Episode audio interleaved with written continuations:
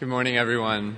This Lent, as a church, we are taking a look at virtues. The church season of Lent, which is the 40 days before Easter, is often marked by talk of repentance and disciplines of abstinence, giving up of chocolate or alcohol, gluten, or maybe Facebook. Many of the things that we give up for Lent would traditionally be referred to as vices. They're bad moral habits, negative moral habits like how you may eat Girl Scout cookies late at night every night, or have the tendency to drink too much on Friday night, or stare at your cell phone screen for an hour before going to bed. These are vices. They're bad habits. And so this Lenten season, as a church, we're looking at virtues, which are good moral habits. Virtues are character habits that develop over time as we do the hard work of rightly ordering our love over and over again. Developing virtues requires thought and effort, while developing vices, as we all know, requires just coasting to neutral. It's quite easy to do. And so as we think and pray about virtues this Lenten season, we'll be thinking about our character, about being Christ-like, and about who we are, not just about being super disciplined, impressive people, but about what our character is. So far this Lenten season, we've looked at the virtues of kindness and humility. And this morning, we're going to look at the virtue of indifference. So we're going to meditate on a passage from the Gospel of Luke. So please turn with me in your Pew Bibles, your bulletins, or just listen while I read from Luke 9, verses 57 to 62. As they were going along the road, someone said to him, I will follow you wherever you go. And Jesus said to him, Foxes have holes and birds of the air have nests, but the Son of Man has nowhere to lay his head. To another he said, Follow me. But he said, Lord, let me first go and bury my father. And Jesus said to him, Leave the dead to bury their own dead. But as for you, go and proclaim the kingdom of God. Yet another said, I will follow you, Lord, but let me first say farewell to those at my home. Jesus said to him, no one who puts his hand to the plow and looks back is fit for the kingdom of heaven. This is God's word and it's given for our good. Let me pray for us. Father, be present with us this morning through your spirit. Convict us of our sin through your word and draw us closer to you through the love, kindness, and mercy that we see in the face of your son. Speak to us. We are listening. It's in your son's name we pray. Amen. If you've ever watched the Summer Olympics and seen steeplechase come on, you're in for a real treat. I'm probably one of the only people here that would enjoy the normal distance running events where they just run lap after lap after lap and nothing changes. But steeplechase adds a few twists.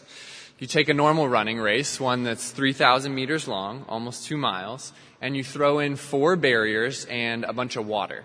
So think four small fences and a tiny lake, and that's what they have to go around every time they run a lap around that track. The last few laps are especially interesting because as people get more and more tired, uh, it seems less and less likely that they're going to make it over those barriers. And if you know Pastor Aaron and Pastor Dan, you know that they love fail videos, so I would not be surprised at all if they've watched steeplechase fail videos before. So asking how this race came about is a reasonable inquiry. And it's all in the name, steeplechase. So in the mid 1700s, some competitive people in Ireland got together and they pointed to the steeple of a church some miles away and said something to the effect of, race you there. The sport of steeplechase was born. Those first individuals raced their horses through ponds, over fences and streams, through mud, and ultimately, whoever got to the steeple first was the victor. Since that first steeplechase race on horses, people asked, why not do this on foot? Coincidentally, that's how a lot of long, hard running races start. And more recently, people even decided, why not do this on bikes? But at the core of steeplechase is a really simple goal. There's a steeple really far away, and your goal is to just get there. You have to be indifferent to anything that comes in your way, and the point is that there are going to be things in your way. The point is that there are obstacles. The point is that there are things you will have to jump over and crawl under and go around. But the goal is always the same, to get to the steeple. It's all about the end goal, and in fact, the more indifferent you are to what you have to go through to get there, the better a steeplechase athlete you are. The Gospel of Luke can be divided into three main sections. You have the first nine chapters of Luke, which are Jesus' life in Galilee, where he grew up, the start of his ministry. The next 10 chapters, 9 through 19, are all about Jesus' journey to Jerusalem. This is the majority of the book. It's Jesus, essentially homeless, wandering down the road on his way to Jerusalem. He preaches and he teaches as he goes. He gains new followers and he loses some old ones as well. And then those final five chapters of the book are all about Jesus' final week of his life in Jerusalem. So we pick up our story this morning in chapter 9, verse 57. But before we begin there, six verses prior, in verse 51, it's important to note it says, When the days drew near for him to be taken up, he set his face to go to Jerusalem. So we're beginning right at the start of this second major portion of Luke, the start of Jesus' focus on one thing and one thing alone going to Jerusalem to die for the sins of the world. And I imagine Jesus' mentality must have been at least somewhat like those first steeplechase races. Think about Jerusalem up on a hill, and Jesus looking at Jerusalem and going, That is where I am headed. Like a steeple in a far off town, he would go up and over and through whatever came in between him and that goal, indifferent to the obstacles, of which there would be many, indifferent to comfort, to security, to family, to acceptance, to power, and to being loved by the world. So this morning we're going to look at three brief interactions that Jesus has with different people as he's going on his journey. So our passage picks up as Jesus begins his journey, and the text tells us in verse 57 As they were going along the road, someone said to him, I will follow you wherever you go. It's a bold promise from a totally unidentified stranger. I will follow you wherever you go. We learn nothing about the identity of this person, just that they want to follow Jesus. And Jesus' response is as remarkable as it is unsettling. He says, Foxes have holes and birds of the air have nests, but the Son of Man has nowhere to lay his head. What more could Jesus have wanted than someone to say he'd follow them wherever he goes? What more could he have been expecting? It sounds to me like exactly what every teacher and rabbi would have wanted in the ancient Near East a follower who would follow them wherever they go. Yet it's in Jesus' cryptic response that we get a glimpse of his purpose. One commentator points immediately the issue with this statement, and it's that the disciple doesn't really know what follow means. He doesn't really understand that follow means the Garden of Gethsemane Follow means Golgotha. Follow means the tomb. They don't understand the nature of this particular teacher and the nature of what it would be like to follow them. It would mean forsaking comfort and security. It would mean forsaking the standard sense of home and being a sojourner in the world just like Jesus is. If you're anything like me, you've said multiple times throughout your life to God, I'll do this and I'll do that. Only to come up really, really short over and over again. We're often like little kids, simply incapable of doing what we promise to do. And we fall short and we come running back to Jesus. And that's what our confession time is about. Coming back and going, I'm sorry. And part of the beauty of this first interaction Jesus has is that Jesus doesn't rebuke this individual for promising such a grand thing. Jesus doesn't say, you should never promise that because you'll never do it. Instead, Jesus simply replies, Foxes have holes and birds of the air have nests, but the Son of Man has nowhere to lay his head. So Jesus' critique isn't of the disciples' desire and urge to follow Jesus, but instead, Jesus tries to reorient, reorient this person to what it would actually look like to follow Jesus to follow him would require a certain level of indifference to comfort and security, a certain level of indifference to home. Jesus compares himself to a fox and to a bird, animals that have no real sense of home. And yet he says, even compared to them, they have nests and they have holes, but the Son of Man has nowhere to lay their head. Now, this doesn't mean that as Christians we don't have a house or a yard, a school or a library. But what it does mean is that all those things are secondary to following Jesus. That the nature of following Jesus means that the world, this world is not our true home, and that we're following someone who spent most of his life, much of his life, wandering. He's saying that relationship with him is more important than having a big house. It's more important than having a flush savings account or a million vacation hours. And so, where might Jesus be asking us this morning to sacrifice some of those things for the sake of Him and for the sake of His church and His kingdom? Seemingly immediately, Jesus turns to another individual who is following with him and says, Follow me. The man responds, Lord, let me first go and bury my father. Burying one's father was regarded by many Jews at the time as the most holy and binding duty of a son.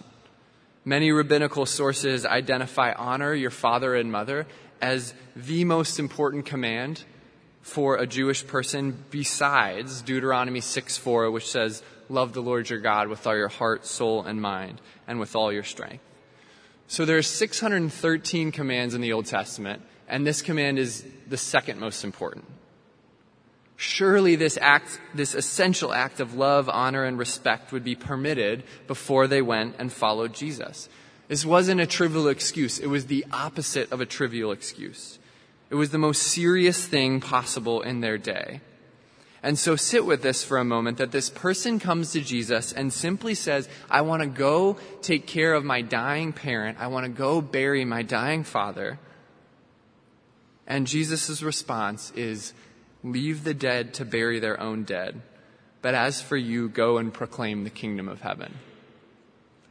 This is one of those times that happens sometimes in the New Testament where Jesus says some things and you go, I wish you didn't say that, Jesus. I can just picture their jaws dropping and this person being so upset. All they wanted to do was bury their father all they wanted to do was go home and be with a dying parent. We don't know how soon. The text isn't clear about if the parent had already died or if they would die soon. But what the text is clear about is that Jesus puts himself in a place of primacy over this. So when you think about your relationship with God, when you think about wanting to feel closer to Him or wanting Him to bless you more or fix your problems or any number of things, do you ever think about following Him? As in, do you think about Jesus, who is a real human person, in the same way that I'm a real human person right in front of you? Jesus has hair and nails and teeth and muscles. Do you ever think about that Jesus walking down the road and you following him? Do you ever think about all the rules and commands in Scripture as guards and rumble strips keeping you headed down the road following this man, Jesus? Do you ever think about the life that God has given you with a particular school, job, spouse, parents, siblings, roommates, friends as a road on which you can follow Jesus? If we begin to think about following Jesus in this light, using the life we've been given to love God, love our neighbor, and love Him, what are the things for which we often want to say, let me first do this? Let me first do that? What are the things that take primacy in our life that instead of wanting to follow this person, Jesus, we just want to take care of those things? What Jesus is shockingly saying here is that there is nothing that is more important than following him. And so whether you've called yourself a Christian since you were four years old or you've never used that label or you're somewhere in between, God is asking you this morning through his word here, what are you following? What are you chasing after in lieu of Jesus? And would you be willing to give up some of those things, those things to follow him instead? Would we be willing to be indifferent to anything and everything else compared to following Jesus? And are we willing to trust that following Him down His road might be better than following our careers, following our relationships, following our comfort, or even our desires and obligations? Yet another said to Jesus, I will follow you, Lord, but let me first say farewell to those at my home. Another seemingly reasonable request. This request even harkens back to the great prophets Elijah and Elisha that we had read for us this morning. You can read about their lives in the books of 1st and 2nd Kings, but before following his teacher, Elijah, Elisha, uh, he was called while plowing a field in 2nd Kings. And he says first, let me kiss my mother and father, and then I will follow you. Elijah allowed him to do this. But Jesus comes back with a demand that's even stricter. And Jesus says to this person, No one who puts his hand to the plow and looks back is fit for the kingdom of heaven. Now, you may, like me, need some help understanding why looking back while plowing a field isn't a great idea. This is what N.T. Wright has to say about it. He says, Many today don't work the land, that's me, and perhaps don't appreciate what happens if you're trying to plow a straight furrow and then look back to see how you did. Even if what you see when you're looking back is a straight line, the act of looking back will mean that the next bit will become crooked. You've got to concentrate on the next line. If you're on a journey, the map that you need is the one that tells you what is coming up next not the one for the road that you've already traveled. So Jesus, in this third interaction, is calling this person to stop looking back and start looking at him. If you've ever hung out at Palmer Square Park, a little north of Armitage between Sacramento and Kedzie. It's a great little park. And if you've ever gone there in the summer, in the summer, specifically on Tuesday nights, there's like a little circus. I don't really know what it is entirely. It's like a circus, but they, one of the things they do there is this thing called slacklining. And you tie a, you tie a piece of fabric that's about two or three inches wide, and you tie it in between two trees. Um, and the goal is just to walk back and forth on this, on this piece of fabric. And there's a trick to slacklining. Um, it looks really, really hard, but the trick is that you have to look while you're walking at something that is not moving in front of you. As you wobble and move and sway, the important thing is to look at something that isn't moving. And nothing would ruin your time slacklining more than trying to look behind you. So the key is having your eyes fixed ahead of you on something that isn't moving. And as you bounce and wobble and fumble across that little line, that little piece of fabric, you have to keep looking ahead at something that's not moving. What Jesus is asking this individual to do is fairly simple. It's just to keep looking forward and to stop looking back. I can almost picture this person looking at their family and friends behind them and saying, can I just go, can I go back there for a little while before I come follow you? Can I go say goodbye? Can I go spend some time with them? Weighing the risks of whether or not it was really worth it to follow Jesus. Jesus is asking us to not look back, but to look ahead at Him. The really good news of the gospel is that when we look at Jesus, we aren't looking at a God who's far from us. We aren't looking at a God who is looking down at us, really removed from us. Nor are we looking at a God who's disappointed or frustrated in us. We're focusing in on a God who, the moment we decide to follow him, looks at us and says the same thing he said to Jesus, which is, this is my beloved child in whom I am well pleased. If we spend our days and our lives focusing on anyone or anything else, they will not be able to hold that weight on which we place them. This was St. Ignatius of Loyola's view of indifference. That being indifferent to the things of this world meaning letting the things of this world fall to the wayside compared to our relationship with God, is rooted in knowing how beloved we are by Him.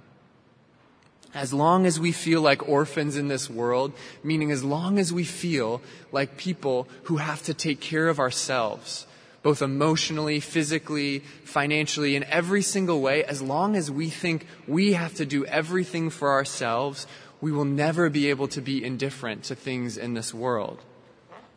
We need to be rooted in the love of the Father. There's a lot of ways to do this, and all of them are kind of simple. Things like coming to church, reading scripture, spending time with other believers, spending time meditating, spending time in prayer. Those little things that reorient us to how God views us. The more we step into those things, the more we know how beloved we are by the Father, the more we can be indifferent to the other things in this world. So, three interactions we see this morning, three responses indifference to everything but the call of Jesus, indifference to comfort and security, indifference to family ties and relationships, and finally, indifference to our wants and desires. One of the fascinating things about this story is that we don't learn anything about any of these three people. We don't know if they're men or women. We don't know if they're rich or poor. We don't know if they are young or old. We simply don't know. And so, what it allows us to do is put ourselves in their shoes. Luke was there. Luke knows exactly who was talking to Jesus, but he decided not to describe them. He decided not to put descriptions of them in Scripture. And so, it allows us to sit and say, which of these three interactions do we identify with? Do we make big promises to God saying, I'll follow you wherever you go? only to choose the safe and comfortable choice over and over again. Or maybe we want to follow Jesus, but the ties of our family and our friends make us say, first let me do that. First let me do this. Or maybe you're like the last individual, constantly wanting to look back at a former life behind you. Thinking, let me just go spend a little bit more time working on all this, and then I'll get to all that Jesus stuff. Indifference is a loaded word. Its root is from the Latin indifferentia, meaning being neither good nor bad. And as we've talked about indifference this morning, you may still be wondering why I picked a word that sounds at best neutral and at worst pretty negative. Jesus is called to indifference, indifference towards security, family ties, affections. It's not a proclamation that any of these things are wicked or evil. It's not a condemnation of owning a home or being with your dying parents or saying goodbye to your friends. Jesus' point is that compared to following him with our lives, we have to be indifferent to all of these things. That whether you are in a beautiful home or have no home at all, that doesn't affect your ability to follow Jesus.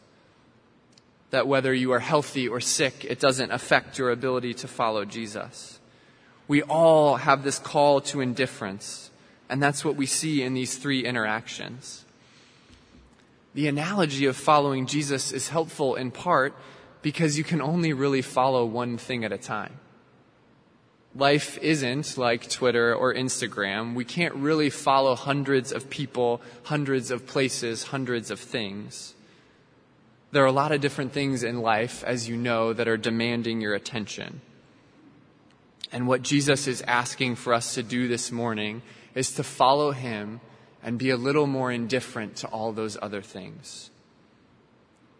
In the words of the classic wedding vows, better or worse, richer or poorer, in sickness and in health.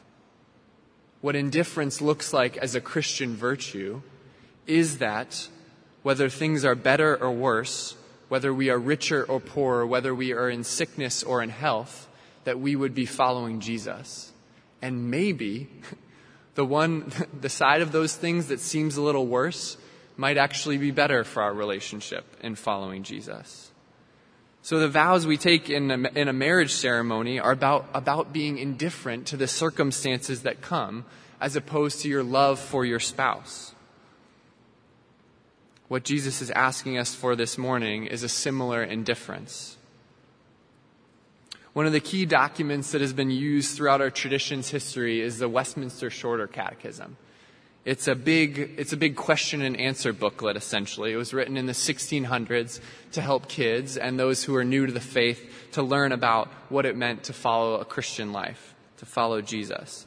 It's put in question and answer format, the whole thing.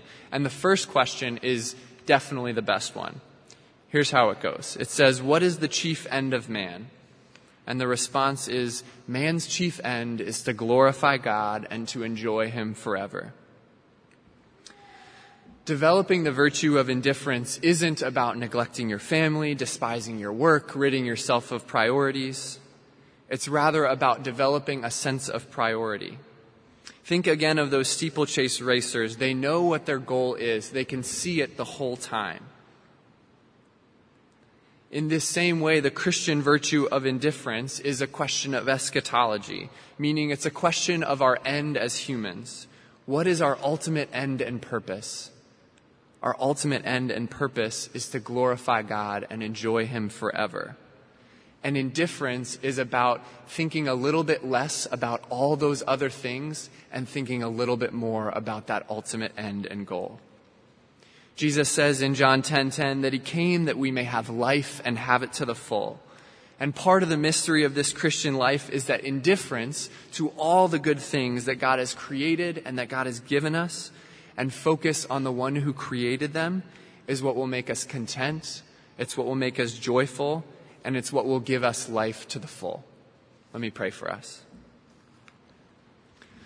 Father, thank you so much for your word. Thank you that you still speak to us today. Thank you that you sent your son to become like us so that we could follow him. Thank you that, uh, that as Dan said this morning, um, we, we don't confess because we need to be forgiven, but because we are forgiven. And so, Father, I pray that we would know even deeper this morning how loved we are by you. Pray this in Jesus' name. Amen.